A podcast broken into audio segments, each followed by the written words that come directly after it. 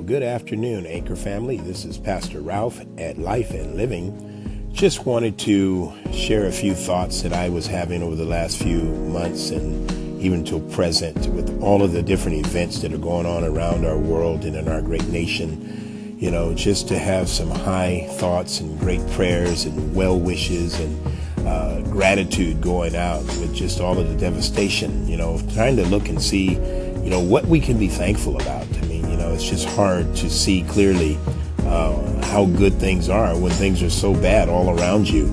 But, you know, the hurricanes and the earthquakes and uh, what happened in Las Vegas, the loss of life there, uh, all the tension and atmosphere, talks of war, um, just unbelievable. All the tragedy and tragic things that are happening. If there's ever a time, I think this is the time that we need to come together in our prayers and our well wishing and our highest aspirations and thoughts and to unite with faith and with hope and bring some unity and send out comfort and uh, rays of hope to those who are devastated. I'm sure all of us have someone that we know that was directly impacted by all the things that have been going on.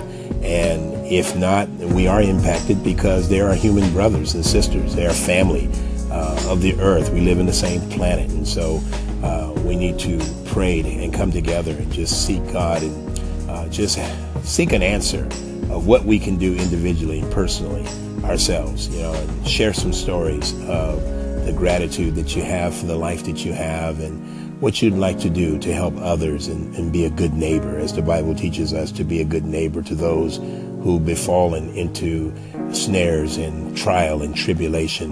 And so those are some of the things that I was thinking about and praying about and just wanted to know what your thoughts were out there and what you feel could be done uh, on a community level, individual level, just so that we can start to uh, grab hands together and work together for unity.